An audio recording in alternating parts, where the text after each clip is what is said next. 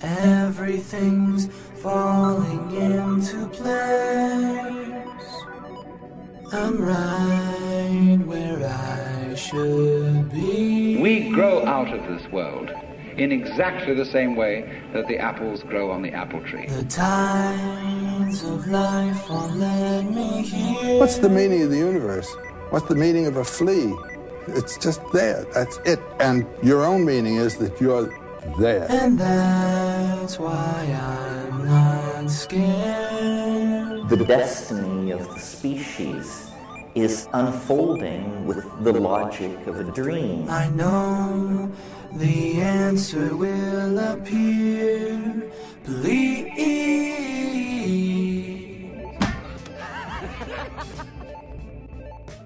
Hello, everyone. Thank you so much for joining me. This is a special little episode, and it's a bit different. Rather than interviewing a guest, I am hiking up a mountain with my dog, snowshoes under my feet, unpacking a life's worth of experiences and ideas that have all led to this project of uncomplication.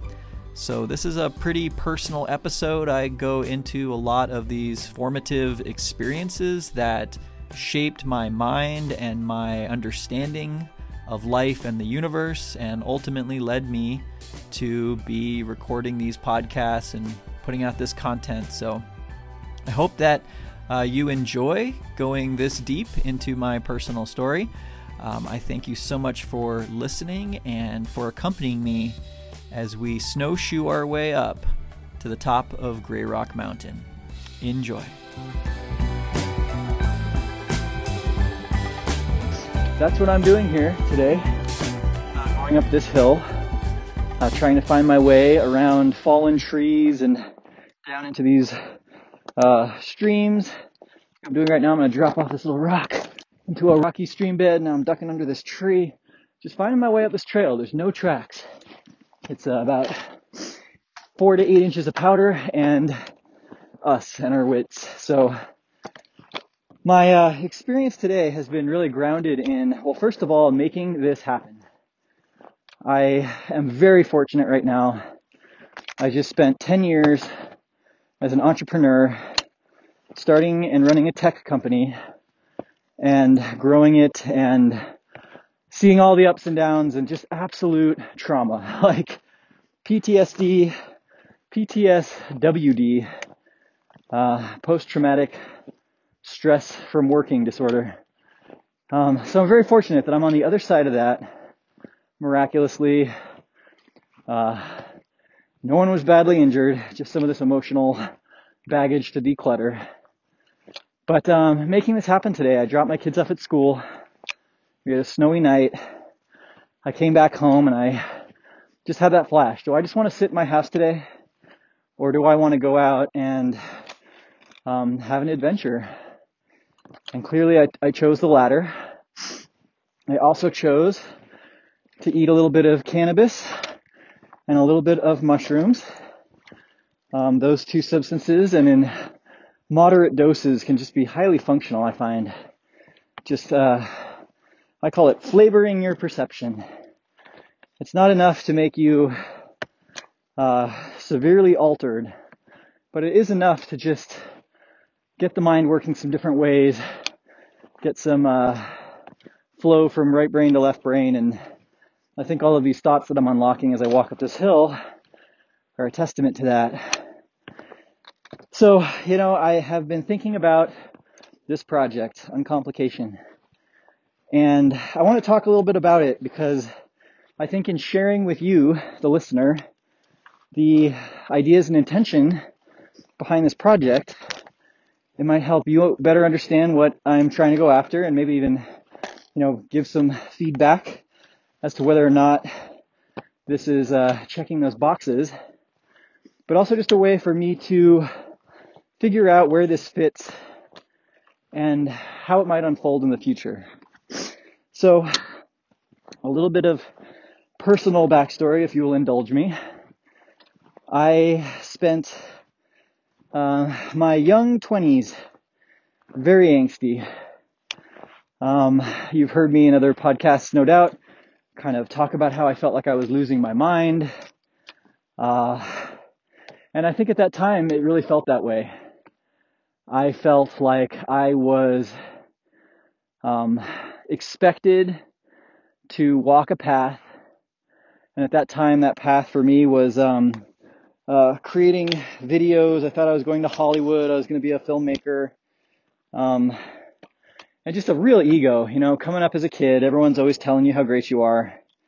And I had never really faced any adversity or true challenges other than just my own struggles within the system, behavior challenges, getting sent to the principal every day, that kind of stuff. But um, as a young person graduating into the world, um, I just had this huge head on my shoulders. And then I started having these experiences, the first of which happened in high school on a camping trip with my friend Jeff Kokel and some others. And it was uh, not the first time I had smoked pot, but the one of the first times that I did it in a natural environment. And we were um, on a high school camping trip. We got really drunk the night before, and the next morning, you know, we all woke up kind of hungover, and um, we smoked some pot, and uh, went on this little hike. And it was really nothing special. We just kind of hiked around where trucks were parked, but I was just so transported that morning. I just saw this natural environment, this beautiful valley with deer and cows in it, and um, the sun shining through the grasses and the flowers. And I remember so clearly these flashbulb memories that we have walking up a hill, following my friends, and I looked to my left, and there I saw this grassy, rolling hills with trees that were dead, that had twisted and fallen, and they were becoming the soil that was feeding the new trees that were growing. And in that in that state, I saw not just that that still that still image that we're used to seeing or getting a glimpse of out our car windows. I saw it unfolding. I could see the intricate play of the water, of the earth, of the air and the sky overhead. And I just saw for the first time in my life that we were these little germs crawling in this bigger organism. And it was doing this thing in a, in a mysterious way that I had no introduction to um, and I just was not fully prepared to see. And the rest of that morning, I, I just was in that space, and I came back and I took a picture that uh, we had taken of us, just kind of standing at the top of this hill, and that photo was on my wall for the next 15, 20 years, um, among hundreds of other photos that I ended up taking and plastering to my walls as I as I pursued this experience. And for me, it was going down the rabbit hole, as I like to say, trying to figure out what was this? What is this? Where are we? And I didn't really know where to look. So I, um, I got together more with my friends, uh, my friend Jeff and my friend Kyle, who started this podcast with me Uncomplication. Uh, he's a brother. We have been through so much since like third grade and this is part of it. And I think it's, it's part of why we have these roots together, whether we think about that often or not. We were, we were early psychonauts together. We would have uh, houses that were either like in our community. I remember uh, Kyle was always house sitting. And so we would go to these houses and we would smoke pot and we would listen to music and we would, we would just explore and it was like exploration in a basement, you know, like we're, we're looking at human things. but it was, it was profound. And every time we did that, I just was left feeling that there is this whole space that humans can dive into that tells us so much about who and what we are. And it's just, it's nowhere. It's nowhere on the map. And so I early on thought that we were onto something because um, even our other friends that smoked pot, it seemed like they just did it to be silly, drive around, make goofs, laugh at each other. But when we did it, it just felt important. And I remember being with my friend Jeff, sitting in his uh, Jeep with no doors on it in the summer, you know, parked in a parking lot somewhere, getting a little high, and just feeling gravity, feeling these forces, feeling all of all of this stuff that we had kind of learned about in school, you know, physics, just just feeling that in a in a real tangible way. And so I, I said to him, I remember, I I want to know what the theory of relativity is all about. You know, you always hear about how brilliant Einstein was. Like, what was he talking about? Is he talking about this stuff? Like, was was he one of us? And so I started uh, reading books on uh, Albert Einstein and the theory of relativity and just getting so lost in that. It was just amazing. Um, this way of taking what we normally think of as just a mechanical system that is deterministic and fatalistic, and all of a sudden bringing in this imagination and this space that your mind can't think in. You know, folded space time and uh, no real actual point of reference without reference to other points. And it just, it kind of blew my mind. And so for a while, for me, it was just science. Science is the answer. Einstein and, you know, later reading about string theory and quantum mechanics and stuff, it's like, this is it. This is what it's all about. And then, um, as my journey unfolded, I got to a point where um, you know, we were starting to come up with our own theories, uh, and they were kind of silly, but they were they were they were how these things start. Uh, you know, relativity, I'm sure, was just an, a funny inkling in Albert Einstein's brain uh, before he really set about trying to use the apparatus of logic to put it into something that could be communicated. And so we had these theories. One of them was uh, the focus theory. And we just realized how humans and their brains cannot focus on everything. You have to shine this light of attention in places. And when you do that, the thing that you're giving attention to just unravels and unfolds in all of these interesting ways. But it's a point focus. And it's always at the expense of other things. You can't have that, that, uh, floodlight consciousness on everything. It, it's really a spotlight. And so we documented this uh, focus theory kind of imagining like a 3D space with this point of focus and you could shift it in that space, but you couldn't, uh, you couldn't encompass the space itself. Anyway, so we kind of got down this path.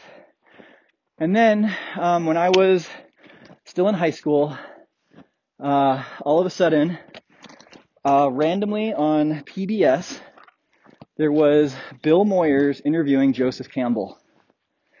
And I mean, you want to talk about falling in love with someone at first sight. Joseph Campbell to me was the most brilliant, deep, c- compassionate, passionate human I had ever seen. I had never seen an adult like this that was talking about these things.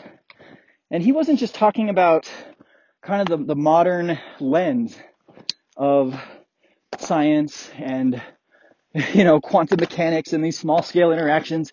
He was talking about humanity. And it was the first time that I realized that um, I might be crazy, but I'm not alone in my crazy. There are other humans, and, and it is what humans have always done, is to get lost in this world, out in this space, and then tell each other stories that try to wrap those deepest thoughts and feelings and realizations into a communicable uh, experience that cultures form themselves around. And if you've you've never looked it up, I encourage you so strongly find. Um, it was uh, yeah, Bill Moyers interviewing Joseph Campbell. It's called The Power of Myth, um, and it was just amazing. He goes through this whole span of human history, and even going before humans, talking about you know primates and apes and how they arrange their societies. So all of a sudden, I had this new knock at the door, this uh, introduction to um, religion and spirituality. And growing up, I had friends, uh, really close friends, who were very, very special to me, and are to this day. My friend Landon Schott, who was just even before me, like he saw through the game. He had gone deep and he knew what was out there and he wanted to get there. And his family was very conservative, very Christian, and he rebelled against that, but he always came back to it. And then when we finally parted ways, he, uh, when I was going into the deserts and these uh, psychedelic trips, he was going on a full Christian trip, uh, youth society and the whole deal out in Texas.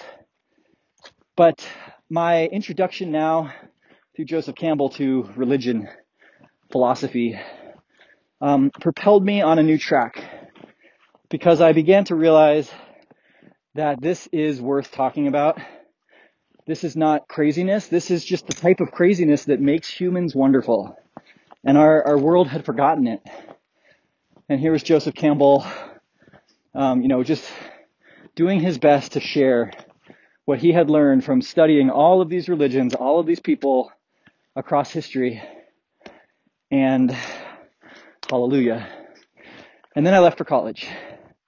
And at that point, I felt so strongly based on these experiences that my work in life was big. I decided not to go and pursue a career in filmmaking. I decided that it was a it was just playing into this game and I wanted to get behind the game. So I went to CSU and I I was very much a young kid. You know, I, I still I had a, a great group of friends. We lived together in the house. We partied a lot. You know, drank a lot of alcohol. But I had this um, this secret life that I was, you know, staying up until three or four in the morning or later every night, and I was drawing and I was thinking and I was reading. And then at a certain point in time, I started uh, going out.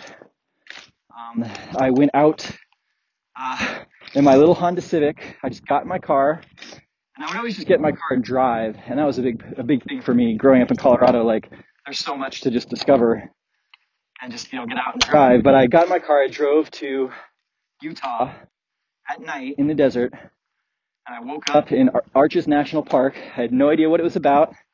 I just seen it on the map. I don't think I'd even really seen pictures.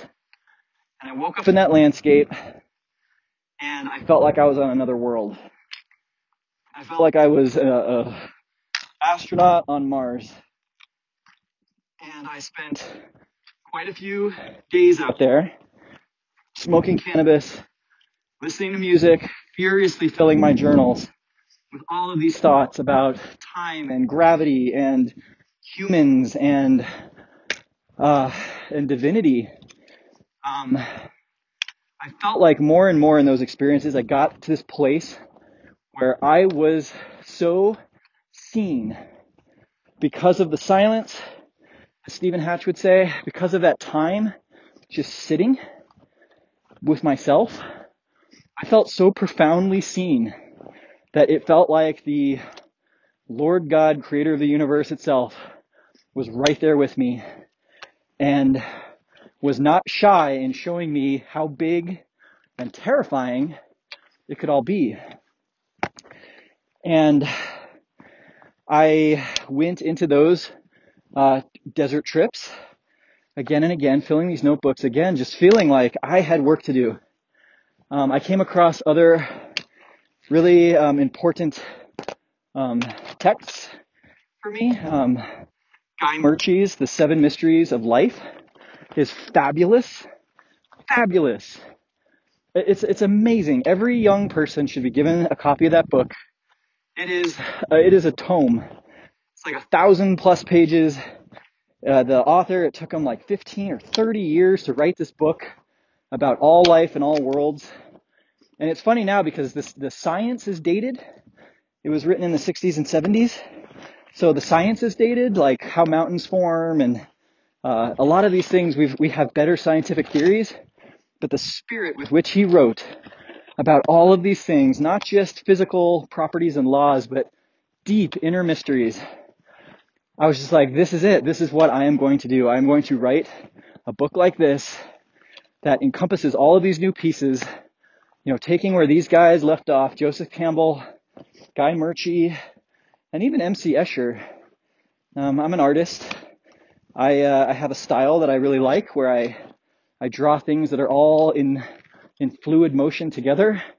And I like to mix in these physical kind of elements so that, you know, magma becomes rock, becomes soil, becomes earth, becomes humans, becomes civilization. So again, you know, this is, it's a huge ego game. And it's kind of funny to think back on. I was so full of myself that, uh, I was chosen, I was special, I had work to do. So time goes on and I'm in college and I uh, go into a geology degree because my dad was a geologist and it's just beautiful. I mean, geology, being outside, studying the earth, getting into a time frame where it's not like a hundred years or centuries, but you're talking about millions and billions of years to do these things, to shape this landscape that we now see. It was the perfect place for me and my uh, brain to be still pursuing an academic degree, but with the, the knowledge in the back of my head that it was for my own personal use. It was not to be um, put in the field of oil and gas exploration or anything other than building this body of mystery. And um, I want to take a picture here because it's this beautiful place where you can see exactly where I am I've got a trail that I've broken and the trail in front of me that's not broken yet. I just went around a switchback. I think this might be the uh, cover shot for this image for this uh, podcast. If you go on SoundCloud where all of these are hosted, you will find this image as the cover shot. Great. Um, so, uh, yeah, getting this uh, geology degree uh, as a way to exist in this space and um, do this work. Well, what happened was over time, as as happens to all young people, um, I had to get more grown up. Um, you know, I went from these kind of introductory courses where I could just sit and doodle to these very, very challenging courses where I had to study. And I found myself, um, you know, doing well as a student, but just there was always this nagging feeling that I was I was in the wrong direction. And then I would have these kind of punctuated experiences, uh, always with cannabis, um, where I would again have that um, presence. I would be seen, and it would be very critical and saying, "What are you doing? Why are you going down this slippery slope into this culture that you know you can uh, bring something bigger to. And it scared me. It actually shook me because I would have these experiences, and I don't know, you know, um, Dr. Rob in the last episode was talking about uh, cannabis induced psychosis. And uh, I think I had that because the, the experiences I would have, even on like moderate uh, cannabis trips, were very psychedelic. They were very altered. They were very um, visionary and and scary. And I felt more and more that I was kind of losing my shit. I wasn't able to maintain. I was uh, freaking out and I'd have to put the pieces back together. And what kept happening was I'd come to a place where I felt really good. I mean, maybe like I was like not on the right path, but I would feel okay. And then I would have a, an experience that would just shake me up. And I'd be like, shit, I don't have it. I don't I don't have it all figured out. And I'd have to do a lot of work to try and put the pieces back together to not just be fucking crazy. Um, I think at that time there was even like an encouragement from some family to like take antidepressants or like, you know, something wasn't quite right. And Kayla, my wife, she was there then too and put up with a lot of just, uh, I don't know, polar, polar disorder, bipolar, you know, jumping between these moments of elation to these moments of just like existential dread. And in that time, I also kind of had this growing awareness of psychedelics. And I started reading about them. I mean, I was introduced to them a little bit through uh, some of Joseph Campbell's writing, but not by much. Uh, you know, there's there's talk of you know sacraments and substances that people used, but now I really wanted to go a little bit further, and I think the first book I really found might have even been the one that like introduced this, but it was Terence McKenna, um, whose voice you hear is the, the third voice in the intro of this podcast.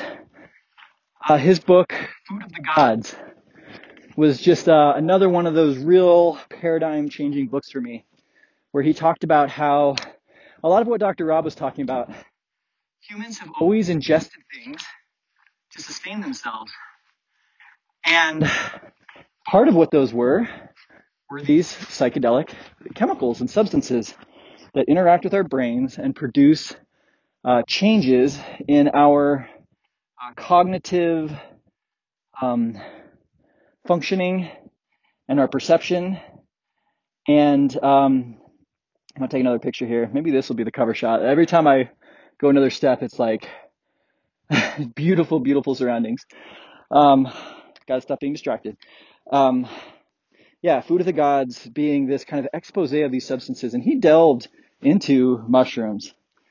And I think he probably dabbled in, you know, peyote and um, uh, it's been a while since I've read that book. I know mushrooms are kind of a central focus, and they were they were important to him. If you've ever read any of McKenna's backstory, uh, it felt like he was a kindred spirit. He was in the same kind of crazy questing. He went even farther. He went like into the Amazonian basin with his brother, and they fucking lost their minds. And uh, but anyway, so he writes about uh, mushrooms in this kind of quasi scholarly way, which is cool to me. It's like this is not a scientific textbook.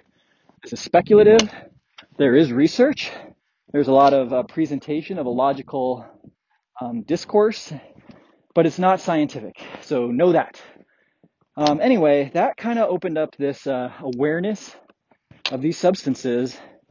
And for me at that time, it was like, this is it. This is that doorway to go to that next level. I'm always getting to these places with cannabis where I'm um, seeing just that vastness of where my mind can go and then being like kept out of it and kept in my craziness. Psychedelics to me was like, fuck it. We're going to pull out all the stops, blow up the dam, let it all flood out, and unite with the universe. And so I started obsessing about this. Go, Luna, go.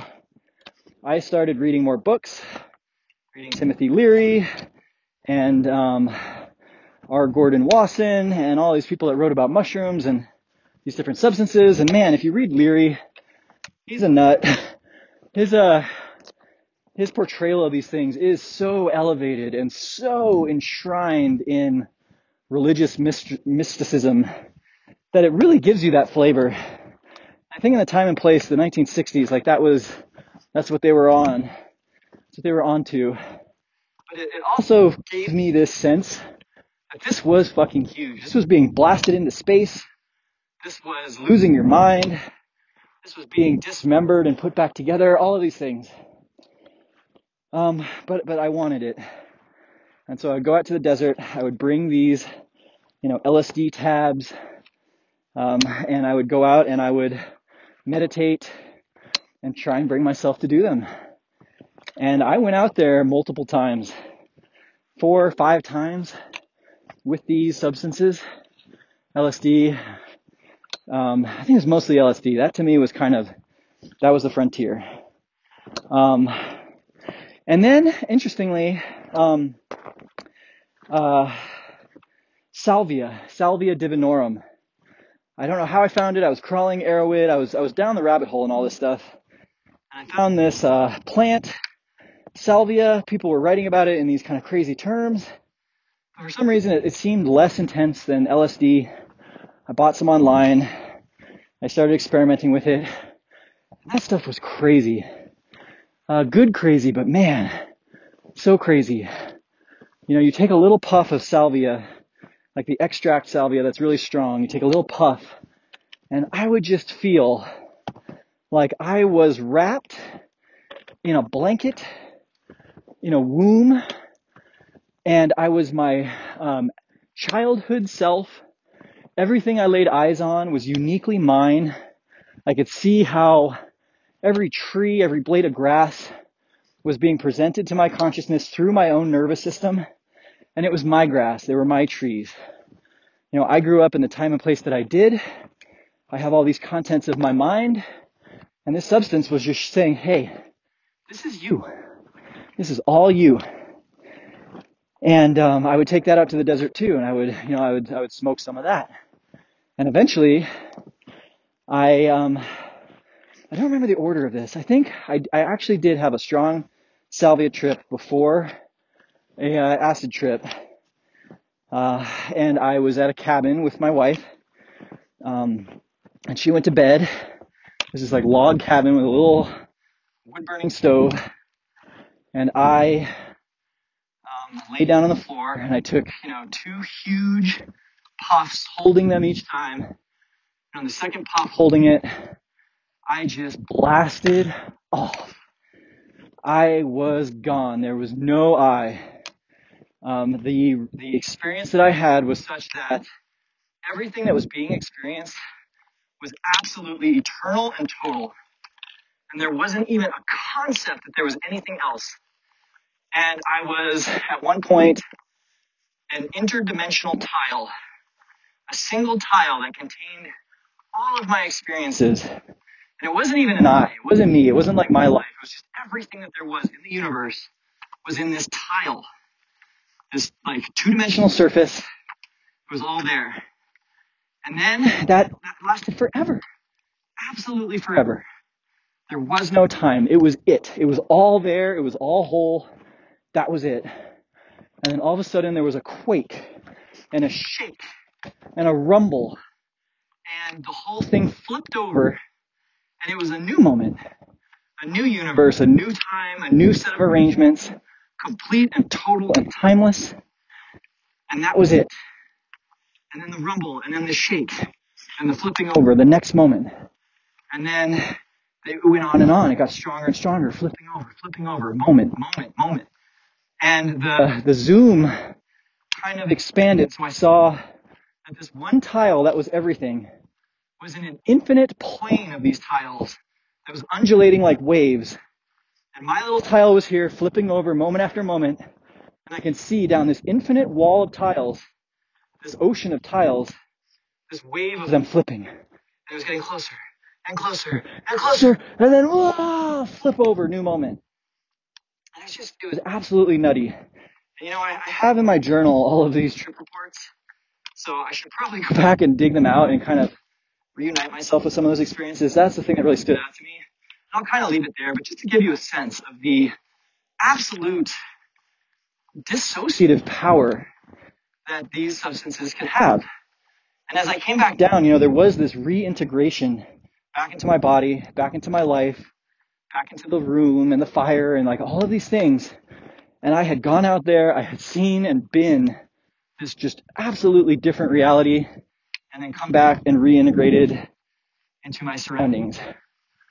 And it, yeah, it just, you know, every time I did that, it just led to art and drawing and thinking and like desperately trying to grab hold of this thing. And I'd always find in these experiences that I would um, get to the, the, the, the peak of the experience and I would try to, I, I'd start thinking about how do I say something about this? What do I, how do I put this in words? Hold on, I think my phone might be dying. I think these earpods are not up to the challenge. Forward. And I'm back. Sorry about that interruption. I bet the audio actually gets a lot better from here out because those uh, AirPods through the Bluetooth, I know it's not the best audio experience. Thanks for sticking with me through the crappy audio. I'm now going uh, handheld. Okay. Um, salvia and that experience was a propellant, you know, even farther out into this um, expectation around LSD. I don't know why. For some reason, even with that craziness of uh, salvia, I expected LSD to be crazier. Um, so, also around this point in time, I started doing some work with um, a college professor, uh, one of the t- teachers I really respected, very smart man. Um, he got wind that I was creative and did video work and all this other stuff, and uh, we started a project creating um, videos for geology textbooks. We actually sold the project to a textbook company, and they paid for us to fly around the world, buy all this fancy camera equipment, and uh, yeah, as like a 22 year old, I was flying around the world in helicopters, visiting uh, volcanoes in New Zealand, recording this footage with this man who ended up just being a very toxic person for me. Um, we ended up not really meshing. Uh, I don't think he respected me at all. I was just a means to his ends, and we had a pretty sudden falling out. But for like about a year, we had this really cool project touring around. But I remember I had a, a journal at that time that was black. It was a Moleskine journal. All of my other journals have been of a very particular type a Cachet Studio, little spiral bound with the little elastic band that holds it closed. And I had this black Moleskine. And man, that poor notebook received so much angst. Like crazy people angst, like pages that were written in like just totally tripped out, whacked out writing. The writing itself was crazy, like just filling up the page in these like spirals and just I was not happy and I knew it. And even though I was doing this amazing project, there was this whole career that was kind of unfolding before me. I like was violently um, rejecting it. And I, you know, pushed it away and I crashed that opportunity. You know, as a 20 something, I just was not mature enough to speak my mind to my uh, colleague, my professor. And, you know, I sent off these emails that were just very unprofessional and he canned me, and that was that. And I spent the next couple years like really dealing with that too. Like, did I miss my shot at something really cool? But, uh, and I was trading it for just kind of eking by uh, this existence. And I knew that I wasn't creating my art. You know, I would have these moments where I would be really excited to do an art piece. I would do these amazing sketches and I'd just get all gung ho buy all the supplies, get started, meet with my own shortcomings, get frustrated, get halfway through a piece, really like it, don't want to screw it up, stop working on it. And I just was, I was just kind of spinning my wheels. And um, this still ties into that time period with, um, you know, some of that uh, salvia exploration. You know, cannabis was kind of a bittersweet love hate uh, friend that would really just kind of twist me up. I have had far greater uh, troubling experiences in my life on cannabis than any other substance. Um, but they were all important for various reasons. So um, I ended up then in this time period going out to the desert again. Um, and at this point, I had brought another Joseph Campbell book that had kind of, it was one of the first ones that really was um, getting me introduced to like Eastern mythology in a little bit deeper way. The Power of Myth and those early books, like, it kind of dabbles in it, but this was kind of going a little bit farther into that Eastern, like, meditation and the Kundalini yoga and all these things.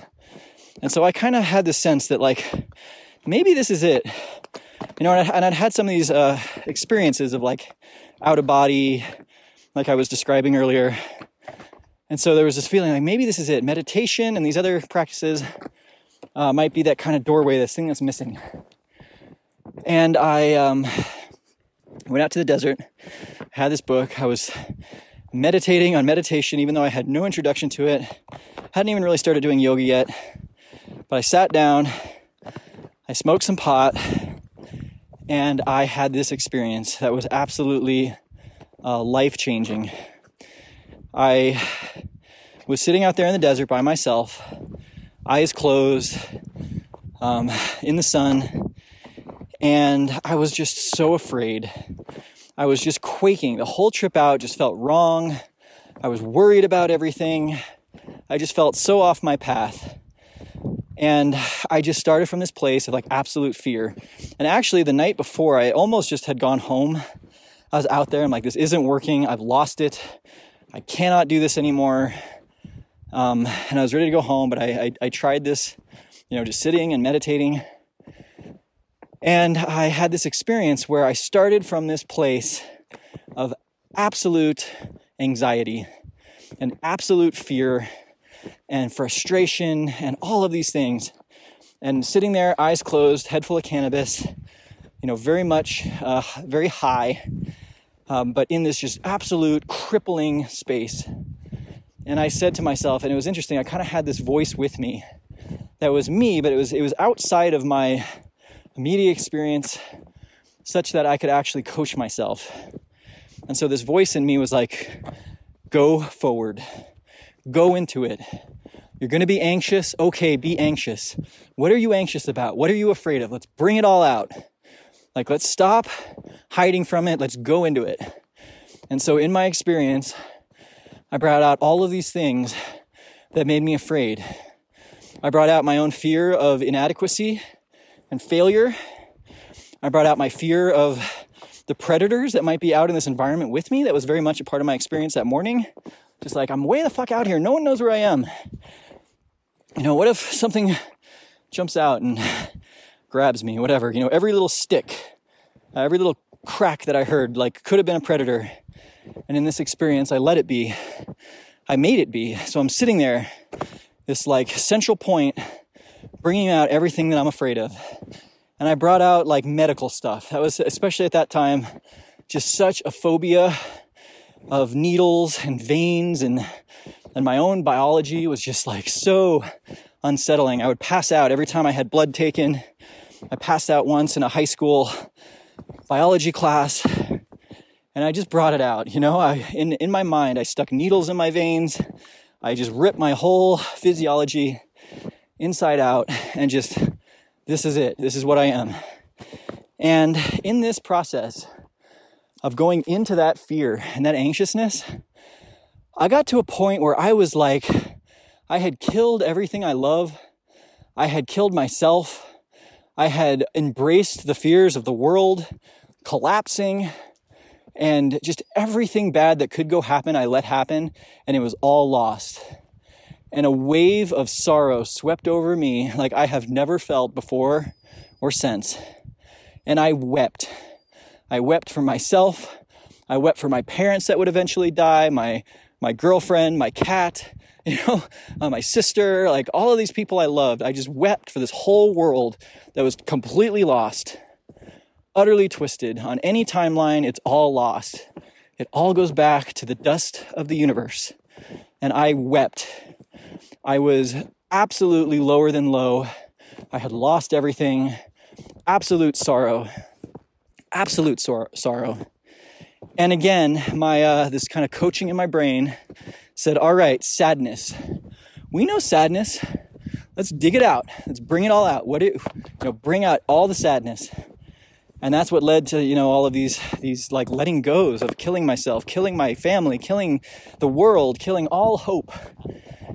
And I just I brought it out, brought it out until I was just an ocean of sadness. And then something happened.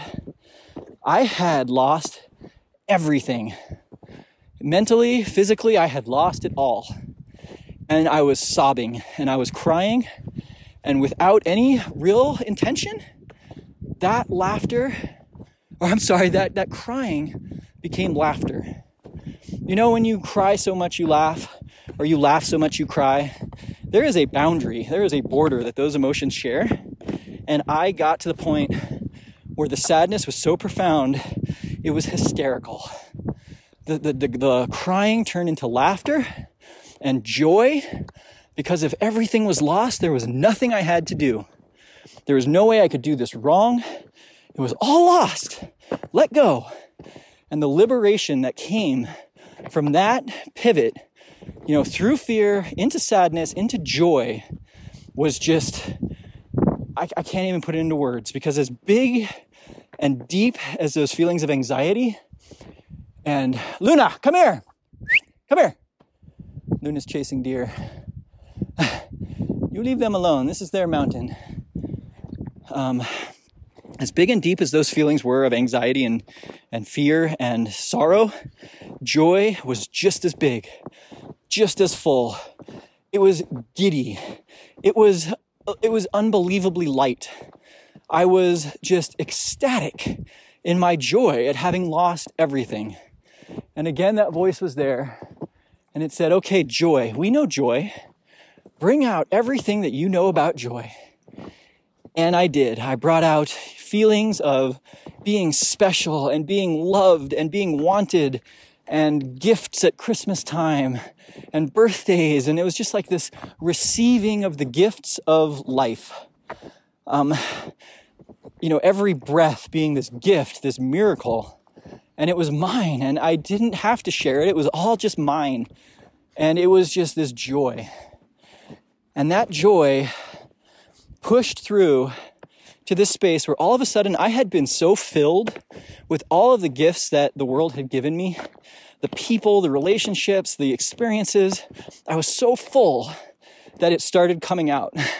And I might even get emotional here because this was a big, a big experience. But, you know, when we are that full, so full, that it just starts coming out, that's what started happening. And it, and it poured out my own um, joy being returned to the world. And I identified it and I, and I knew this is love. This is what love is. You know, joy is, is selfish, it's getting. Love is reciprocal. And so I had a word now. I had a, I had a definition. Okay, love. We know love. Let's bring out everything that we know about love. And I did. I, I brought out my family, my mom and my dad and my grandparents and my sister and my, my wife and my pets and like my friends and just like this whole world that has, has given me so much without asking for anything in return. And now here was me just outflowing into this absolute gratitude and appreciation. And just like, I just wanted to radiate that back to everyone in my life. And it was this love. And it found a balance where, you know, joy was getting, love was giving and getting. And in this, in this way that created a balance. And in that balance, I found absolute peace absolute peace. There was nothing more required of me. There was nothing more um, to do. I was there. I was in flux. I was open. The whole world was was coming through this this focus point that was me, and it was just absolute peace. And that peace, you know, was just timeless and eternal. And when I try and talk about it now, I know there is no way I'm going to be able to put this in words. This is what poetry is for. This is what art is for. This is what loving each other is for. You know, sexual intercourse and uh, appreciation. Um, like all the biggest things that we have that evoke this true love, this divine love, is what leads us to bliss. And I was there. I had bliss. I had peace and it was it just stretched out. It was there and then this is what happened. I started thinking i have to share this. What do i say about this? How do i describe this experience? How do i put this into a framework? How can other people do this same thing? All of these thoughts about capturing this experience that i was having and i went right back down. I tumbled right back down that mountain right back into my normal kind of thinking I wasn't just a pure sta- station of bliss anymore. I was a human. I was uh, unsure. I was questing. I was thinking. But I was changed. I was well and I was okay. And rather than running home in fear, I made that trip last. I just drove around the desert aimlessly. I pitched up, I picked up hitchhikers. I had all of these amazing experiences that unfolded. And I came back a changed person. And um, I can't really describe that. I can't really put my finger on what that was or meant. Um, other than it was an inflection point. It was a change in my script from being, you know, absolutely fucked in my head, in my life, not on the right path to just like, I have had a moment of peace. And, and, and it wasn't that I had like a new set of tools, that I was any better at life or any better than the game, but because I had had that moment of peace, of like absolute bliss, I knew it was there. I knew I had had it. And if I never had it again, I was okay with that too. Um, so yeah, this then, you know, kind of twines back into the psychedelic thing. And, you know, it's funny because now I'm, you know, 20 years past this experience almost, you know, uh, 15, 20 years past it. It's hard for me to like remember the timeline, but the other big transformative moment here and tying back to these, uh, you know, substances was I had gone out in the desert again and again. Um, I still couldn't bring myself to do LSD. Even after that uh, meditation, this LSD thing was still just like too scary for me. Like I just didn't think that I could do it. I thought that it was going to overwhelm me. And I think I also felt like I had had something that I needed and I didn't want to fuck it up. I think a lot of people, when they look at psychedelics or these types of experiences, there's that feeling like everything's going okay might not be perfectly happy, but everything's cool. You know, I can do my shit, go to work, play with my kids. Like, why would I want to rock the boat? And I think I still saw that frontier of LSD and uh, psychedelics as being like rocking the boat. But it was so important to me. I had to know. I had to know. You know, is this is this going to be the thing that I that I need to continue this this realization? And I went out, you know, by myself over and over. And something always happened that I just couldn't bring myself to do it. I'd come back. And finally, I went out with a friend. First time I'd ever done it with, or gone out to the desert with a friend. And I brought Jeff, brought my brother, who I had done all of this early questing with. We had our own, you know, mirror version of each other in our own questing. And uh, he had he had done this stuff. He had done mushrooms. He had done LSD. And he's like, brother, man, just come with me. Like, you got this. And so we went out in the desert. And man, you know, I've been reading Leary, I've been reading all this stuff. I've got like this huge expectation around this experience. And so, you know, it was a big trip. There's lots that happened with uh, just getting out there, that part of the trip. But then when it came to taking it, taking the LSD, I told Jeff, like, you know, you just stay here in camp. I just have to do this by myself. I'm going to go out, you know, go out in the desert a ways. I'm just going to sit. I'm going to meditate. I'm going to take this LSD. And I did it. And you know, I still think to this day that just the, the, the actual act, the physical act of putting an LSD drop on your tongue or eating a mushroom is a symbolic ritual of letting go. And that in and of itself was huge. It's like jumping off a cliff you're not clinging anymore. You've stepped off into space. You're out of control. And because of that, you can have new experiences. Well, that was all well and good, but I sat out there for what felt like, you know, an hour or more. And I really expected, based on what I read, that, you know, the, the effects would come on at about an hour. And, you know, the clock's ticking, I'm out there. And I feel good. And, you know, I'm meditating, I'm breathing, I'm doing all these things, but I don't think I'm tripping. And I go back to Jeff and I'm like, man, I think that LSD was old. I don't think it worked. And we did it. We came out here. I finally did the big move, the big thing I haven't been able to do over, you know, half a decade of trying. It didn't work. He said, That's cool, man. Here, split these mushrooms with me. So he handed me this mushroom. It was a dried psilocybin mushroom, and I had never seen anything like it. It was the most beautiful object I have ever seen.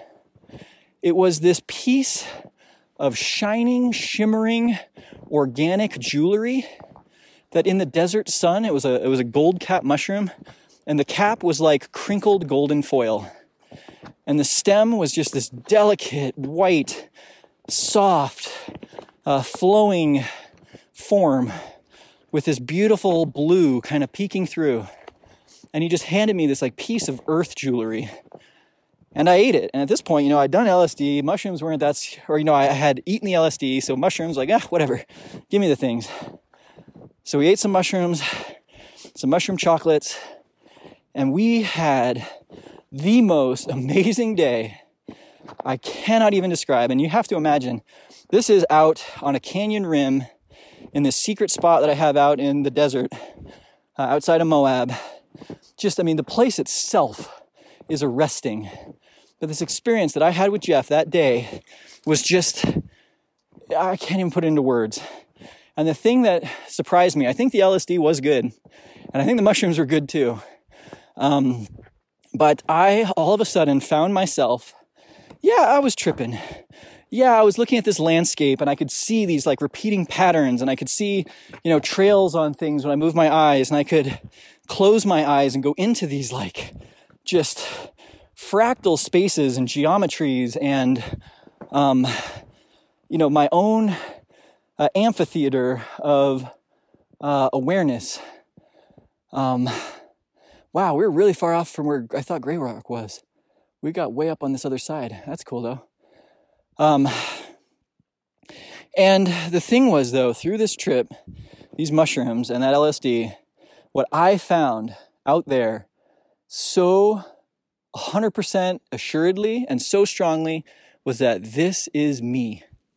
I was so worried about these like dragons and this like flood of consciousness that I couldn't deal with and being blasted out into space and dismembered and facing demons and like this real physical kind of uh, reality. And instead, I was exactly who I am, exactly where I needed to be, with one of my best friends in the entire world, dancing around on these rocks like just crazy shaman out in the wilderness.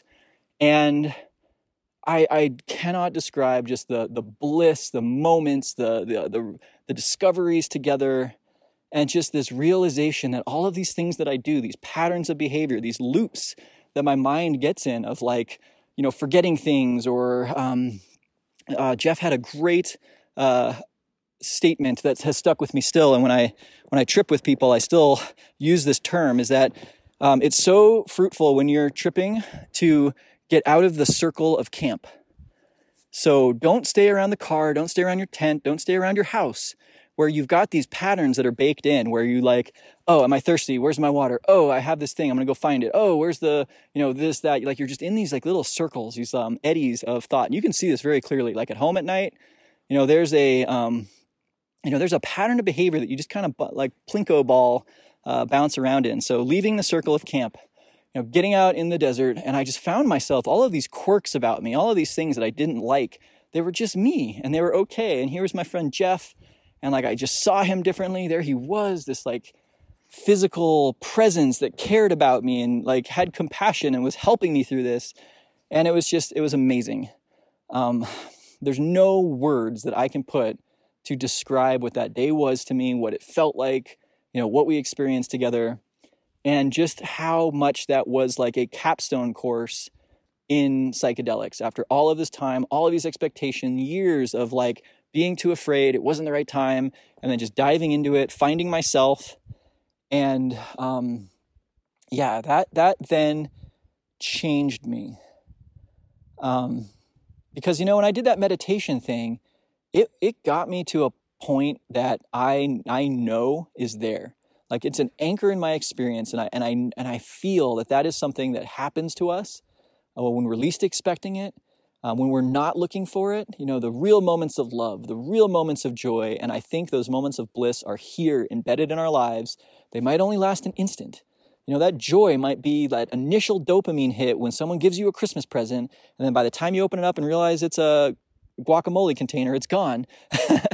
But you know, those those little fragments of that bigger experience are embedded in this. And I knew that there's no way to hold on to it. There's no way to keep it forever. You know, if you if you can have it even once in your life, a feeling of love, like you've got that. And then psychedelics to me, that first trip was then that that affirmation that I am okay. This is okay. Who I am is okay. These quirks about me, this neuroses, like whatever you want to call it, is okay. This is me. Um, and I brought that back with me, and it really set the stage for you know the acts that followed. So a couple of things happened. The first thing that happened was I got into a, a space of life practice, I would say, that was um, very unique and very special at that time. I was doing freelance creative work. I would work these big projects for a few months and then have a few months just to be done off, no responsibility. I had this huge garden.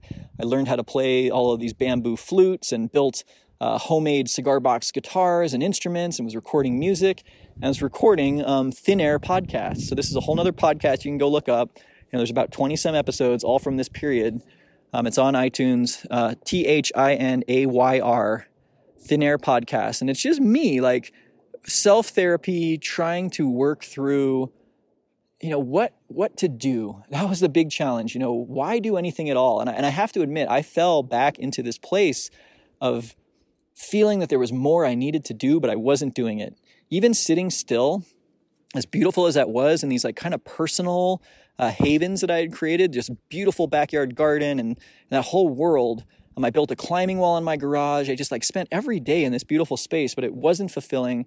I wasn't sharing it with anybody. You know, I, I, my my wife was there, but she was working, and so, you know, those those thin air podcasts were still this kind of digging out of these feelings, and a lot of the stuff that I can talk about now with kind of concrete.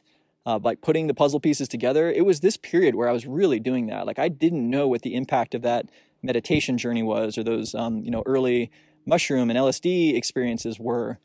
But I started um, just trying to collect my thoughts, and I was okay with the fact that I might not be the next MC Escher. I might never write, write a thousand page book like Guy Murchie or be the, the scholar of Joseph Campbell, but that was okay. Um, and I also discovered Alan Watts.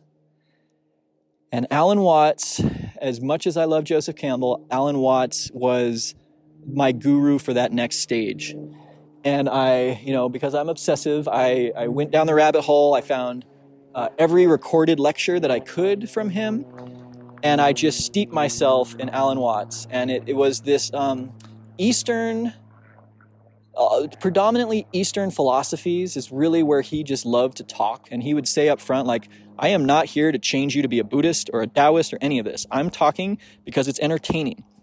He, he built himself as a spiritual entertainer and um, he was he was a he was a a philosophical entertainer, and I kind of modeled myself after him a little bit. I, I joke that I'm a philosophartist. I fart around, I tinker with things, I, I create little uh, projects, and I philosophize, but I am not taking myself seriously. so you know he was the first kind of archetypal philosopharist for me, but I got steeped in these um, ideas of Taoism and, you know, this whole line of thinking that really evolved in the East, you know, it started really with, um, it can go all the way back to the, the, the Garden of Eden and that cradle of human civilization and that garden philosophy, the central tree in the garden. And, and that kind of broke off when all these different directions became all of these different things. And one of the places where it landed was in India, where these amazing humans had this amazing culture and they went into this and they found Hinduism and this pantheon of uh, deified uh, forces of the universe and this huge expanse of time. And um, my other reading, I, I'm very convinced that a lot of these religions have their basis in these experiences. There's no way they don't. Like Dr. Rob talked in the last uh, episode, psilocybin is found on every continent on the planet. There's no way that the people that were doing spiritual work weren't using these substances too, because these substances are a doorway into that space. And that you know when you when you regard some of these images and philosophies and stuff like it's psychedelic art. Um, you can see that. Anyway hinduism you know became buddhism which was really the the core of hinduism stripped for export you know, stripped of all of these cultural symbols and just really put into this this one human's awakening, uh, the Buddha. Um, and you know, I can do more podcasts about these topics because they're wildly interesting. But you know, Buddhism then went to Japan and these other places and became Zen. And Zen collided, uh, Buddhism and Zen collided with uh, China that had Confucianism and Taoism. And all of these um, philosophies are so different from our Western ideals of a created universe with a, a fatherly creator and this um, patriarchal, authoritarian uh, kingdom of heaven that we have in the West. In the East, it is nature, it is flowing. It is, you know, the Tao, the best way I can describe it is there is a flow that is everything nature, you yourself, cultures, uh, time, everything is flowing out of this source. And if you go with that flow, you have the power of that river at your back. And the, the trick is to be in it, to, to swim with it, but to not force it and to not um, battle it. And um, you know, there's a lot more. And actually, if you if you do listen to those thin air podcasts, there's a lot of this kind of you know exploration of Taoism and Buddhism and and those types of topics. But kind of jumping ahead in that in that line of inquiry, it left me at this point where I had you know this this real grounding. Now I had conquered my own um, my own journey of finding myself. I had found myself. I had found these kind of anchoring moments. I was um, aware of my abilities as an artist and as a creative, and I was yearning for more interaction, more people to share this with. And I very fortunately found an amazing group of friends. Uh, McCabe Callahan, kind of the central figure of, um, you know, the owner of Mugs Coffee Lounge in downtown Fort Collins. Um, he had this just this huge network of people around him, and they were such good people. And McCabe is such a good person he and I have picked up this thread, have been the ones, you know, I'm hiking Grey Rock now, and I have such memories of like him, him and I and some of our other friends, you know, going up Grey Rock and doing a lot of these same things together.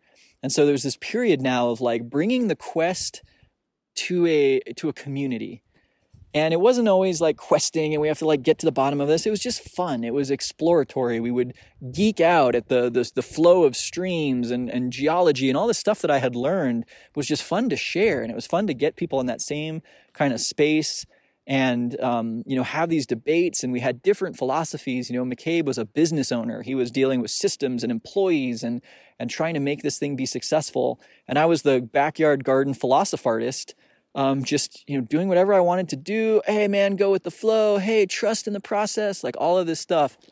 And then we formed a business. We started a business together. Uh, McCabe and I and um, our friend Blue. We got this wild hair. You know, I credit them for the initial vision, and then my own, you know, uh, kind of touch on it. We we wanted to fundamentally empower people to free themselves from this system that puts them in boxes that breaks apart the financial power of a community into these little silos of households and tells us that we all need our own lawnmower. We all need our own car. We are, all need our own this, that, and the other. Like, let's sell you that. And we wanted to break that apart. We wanted to empower communities to reconnect themselves using technology to share what was important and to be able to community fund any idea.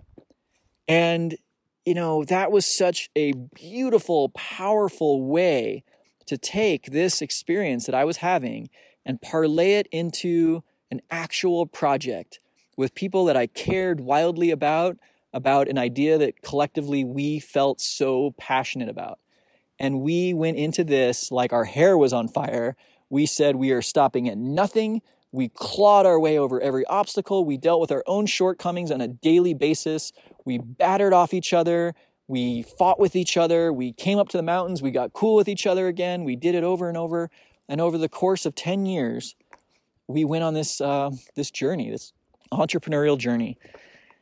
And I had felt that what I had learned in these early experiences was that it wasn't about what I wanted to do. It was about rolling out of my own center, about being open. I'm, I'm, sure you've heard me say this on this podcast. You know, be present, have your eyes open, your ears open, your heart open, and your mind open. You know, just be open. Like, let it happen. Let your life unfold. And there's, you know, great sayings and things that all encompass this. There's a, a wonderful saying that I think is in Portuguese or or Spanish that's like the path provides the next step. And it's true. Like I'm out here on this mountain, I'm walking around, there's a trail, but I could never plan what that trail is going to be. Walking the trail itself is the act of taking those next steps. And so here we are, we founded this business, community funded, and the trail was going to unfold. And it was so hard, so hard, very rewarding, but so hard.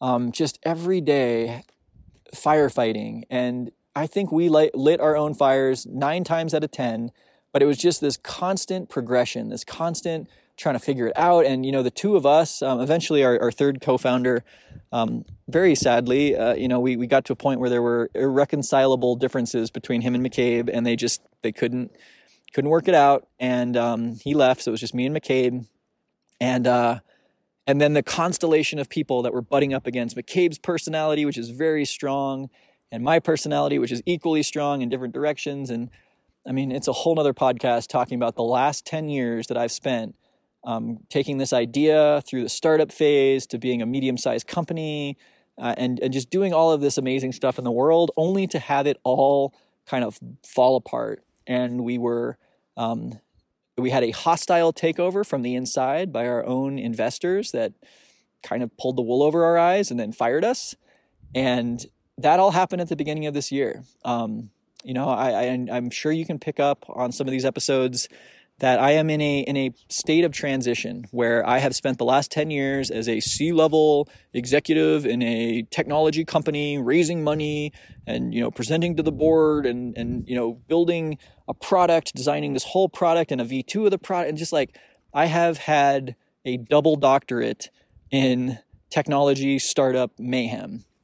And um and it's really cool because you know there's a huge break. I just i just I talked so intimately about three or four years as a young 20 something into my like, you know, late 20s. And then I just skipped over 10 years of all of this happening and all of the things that I've, I've learned and experienced in the world of business and working with creatives and working with teams and design sprinting and, you know, creating, creating things and selling them. Um, and always with this like this big vision at its core. Um, and now here I am. and I'm blabbing at my microphone. And I started off talking about how, you know, I'm walking up this hill. I had this amazing day, this amazing opportunity that I have right now where I'm not working 60 hour weeks anymore. And I'm not, you know, missing out on everything at the expense of this one um, project, this one ideal that we got by the end of it, just so twisted up in. Like, my family's house was signed on the dotted line. Uh, there was just absolute chaos as our company was going to be bought and then wasn't bought and we ran out of money in that process and just the the the acidic relationships of these investors and just like all of this stuff and the feeling of failure that we had let everyone down. Oh you know i'm not in that anymore. I'm, I'm walking down this hill with snowshoes with a head full of mushrooms and cannabis um, with my dog and talking to you about uncomplication. And you know, this backstory, I hope you, you can see how this project to me is this possibility. It's the possibility to get back on that track in some way, shape, or form. You know, I'm so interested in the power of psychedelics to, to change us, to have us accept ourselves. And I've done this now with, with a number of people in my life. You know, after going out there with Jeff, Kyle, who we started this podcast together, my brother growing up, you know, an explorer early on with cannabis in that space. You know, he and I went out to that same place in the desert and we had a very similar trip. Um, I've done it with other friends that were, you know, a little bit younger than me and like really trying to figure their shit out. And I'd take them out to the desert, take them up in the hills, and just have gotten really good at, kind of being a guide. And, um, you know, there's lots of different types of psychedelic therapy I've come to learn. And um, one of them is to you know, take a, a large dose of something, lay down on a couch, and go inward. And that's really cool. Like, I actually have not had enough experience of that other than like, you know, the end of the night being in a tent, you know, with a head full of uh, LSD and mushrooms, like really going into that kind of inner space. But like that kind of therapy where you actually lie on the couch for many hours, um, you know, it's kind of novel to me because where I've really functioned with these things is where I am now. And I took a small amount, and that was intentional because today it was not about, you know, getting too tripped up. It was about this. It was about just getting my brain working in some new ways, connecting these thoughts, telling my story. And so, yeah, like that psychedelic piece is very interesting, but it, but it's one kind of underpinning because on top of that, on top of those experiences that we can have, and I hope to share with more and more people and more and more listeners and and just be a part of that evolving space as adults do get more access to this because it is very powerful, it is very beneficial. I mean, I'm telling you, McCabe and I would not have been able to do what we did with community funded if this wasn't part of our relationship. It was how we always got back to that core of our humanity together. And no matter what was going on back in the world, we could laugh about it, we could think about it in different ways. Like there is a functional experience here that is um, uh, really powerful. And so, like, that's part of uncomplication for me. It can't not be. I mean, you just heard my story. You, you I'm sure you understand now, like, why, um, as much as our culture makes that taboo, to me, it's just kind of a central opportunity. And, and I think it's going to be kind of a thread through these things. I'm not going to be shy about it. Um, you know, there might be people that are very uncomfortable with the topic of drugs, uh, you know, psychedelics and changing your consciousness. And I invite that critique. I really do, because the I cannot convince you of anything other than your own experience. And if your experience is rooted in capitalism or Christianity or uh, Judaism or Islam or atheism or anything, you know, whatever you're bringing to this, all I can do is be honest about my experience and and seek to bring to the forefront conversations and opportunities and lines of thought and lines of inquiry that I know drive a spark in me. They light that spark. When I hiked up in that Sheep Mountain episode with Tomas and just had, you know, an afternoon on top of a hill with a friend talking about mathematics and the market and, um, you know, the, the d- divine power behind all of this, like that to me fills my bucket so much. And uncomplication, this idea of a podcast, you know, it is such a disservice sometimes to try to dip a net or dip a bucket in a moving river. As soon as you dip that bucket in and pull it out, it's not the same river. It's not a river anymore. It's standing water. Its nature has changed, but that that um, that bucket can quench people's thirst. So you have to go out. You have to see the river for yourself. You have to dive in. You have to dive into the ice cold water and just like go with it to be part of that river. Um, and what I'm going to be doing in uncomplication, I, I really, I feel, I'm like deciding on this, on this hike even, is I'm going to continue to go out and look for these places where I can dip a bucket in that raging river and share with you this little encapsulated conversation or a point of view of someone or just a conversation that I think is interesting and just give it to you in the hopes that it quenches your thirst, knowing that I am never going to be able to throw you in the river. And you might not want to dr- dive in the river, and that's totally fine too. Um, but I, I I'm kind of tying it up here that for me, what this podcast is, is the um, and, and, i don't want to put too much expectation around it. I want to intentionally say that the there is a very low expectation here. That I am not doing this to bring uh, psychedelics into your life. I am not doing this to make you a Buddhist or a Taoist or to convince you that I'm the most brilliant person on the planet or any, you know, kind of personal gain like that for you or me. This is in the spirit of Alan Watts, uh, philosophical entertainment.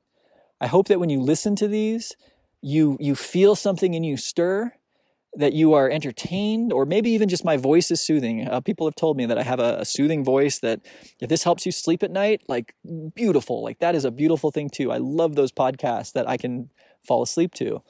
So, whatever it ends up being, I don't know.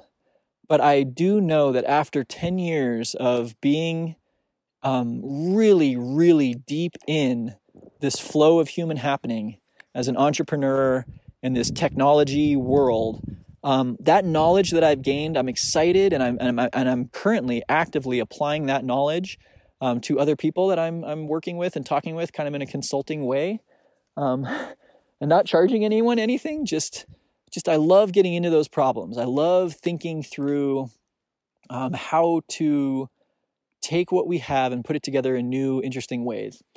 Um, so that's going on and in the meantime you know this this podcast i am just going to continue to find conversations and i'm going to be honest and nerdy and I'm going to throw on my audio recorder from time to time. And if you if you go back through the old episodes, you'll kind of see what this is. I mean, it's it's part me finding guests and just you know asking those questions that get people to hopefully uh, more and more open up into their own experience and knowledge. And and hopefully, like in the last episodes with Dr. Rob, like really challenging me. Like I love being challenged. I love I love that because it it shows how fluid we are that we don't have to define ourselves as just I am this thing. Like that thing is changing moment to moment, day to day with every experience that passes. And so, yeah, this this is going to be a combination of many things. And and there might be periods where I stop or there's something else that grabs my my time and attention, but I will be filling this space with my collected notes um, in the hope and if there if there is an expectation it's this i would love to grow an audience and a community because to me that just it it opens up more possibility. It um it legitimizes uncomplication and what this is so that i can start going and knocking on um, you know the doors of bigger and bigger guests. I would love to just have challenging conversations with the people that we deem most interesting um, and just really get to the heart get to the root of what they think this is all about, what they're doing about it, and and where as a species we're heading and where our opportunities are to find these moments of bliss and peace in our own lives. So, I'm going to ask you if you're listening to this and you enjoy this and you've, you've actually sat through hearing my whole life story now almost um, and concluding with my intention here, um, you know, I'm going to put myself back in tension, like pulling back a bow um, and say, This is where I think I'm shooting.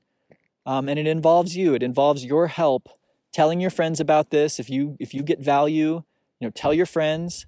Um, I'm I'm gonna try as hard as I possibly can, always to never have to do any kind of advertisement or like make this a commercial thing.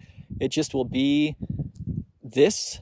So if you like this, you know, tell your friends. Um, go leave some reviews that that you know help people find it in these different podcasting uh, mediums. But uh, that that's the part that I would love to call on the people that are listening. And I'm talking to my friends, I'm talking to my family, I'm talking to this little group that you know when I post one of these, I'm sending out text messages to a handful of um, just little groups of friends. I don't have social media, um, so I'm, I'm, I'm asking you to get that ball rolling with me um, because I feel like that is a way to just keep this thing moving. Um, as an artist, the the value of the audience can't be overstated. Knowing that there's someone else on the other side who is seeing that image or hearing those words or appreciating the same conversation is a huge driver. Um, so yeah, I, I, will stop the begging, but you know, help me out, help share these, uh, leave reviews, and and if you have any ideas of guests or if you want to be a guest yourself, let's go hiking. I, I would love to be out here with any one of you, um, digging into a lot of the same ground um, to tread. So I'm going to leave it there. I know this is kind of long. Um, if you if you stuck it out, I commend you. Uh, I don't have a real um, intention in this episode other than to just share this story, kind of frame uh, what uncomplication is for me in this in this moment, and hope that um, that leads to more random mornings where I drop off the kids at school and throw on snowshoes and end up here because this um, is a place where ideas are born and um, and where these these feelings can really uh, shine. Uh, there's there's some great podcasts too that if you haven't listened to them yet, you know from the first season quote of Uncomplication, uh, definitely go back listen to the interview with Stephen Hatch. That was such a cool one, talking about um, being solitary and finding silence. And uh, he has such a cool backstory, um, rooted in um, like the Quakers and stuff back on the New England uh, kind of coast. Such a good one. Um, Seymour Jacklin was another just amazing conversation. Uh, he's just an individual that I I have so much appreciation for. He as a as, a storyteller has just been putting himself into the world in these beautiful bedtime stories that are so creative, so um, engulfing in their um, imagery and and the care with which he crafts them. So that was an interview, you know, from a few years back because he just he just he just inspired me.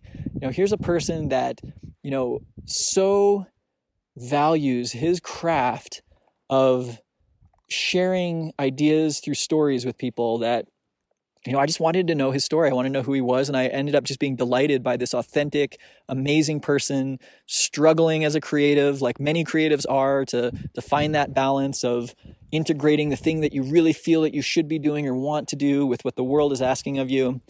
Um, that was an awesome one. And then there's just a lot of stuff that I think is, is kind of cool. If you dig back through the, the last, you know, 30 or 40 episodes. Um, just cool moments, and and they were coming from uh, being in that business world.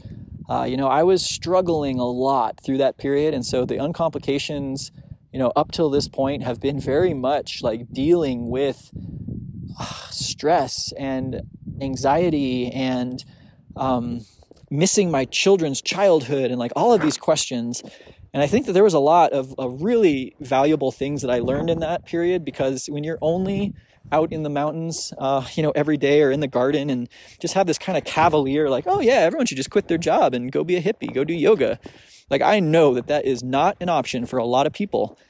Um, it might be an option, but it's, it's unlikely to be a reality, and that's okay too. And so, yeah, I think it's a, it's a good mix of kind of that acceptance of who we are, where we are, you know, the intro of this podcast is um, Adventure Time, beautiful cartoon. Go check it out. It's an episode where the main character is floating through space and is going to die, but he just has such faith in his own story and the universe. I'm getting teary eyed talking about Adventure Time that he's like, he sings this beautiful, haunting song. Everything's falling into place. I'm right where I should be. And so, um, yeah, that message, that underlying current of we are all right where we need to be, to me, that is the essence of that word, uncomplication, because everything is so complicated. And when we think about it, we complicate it even more.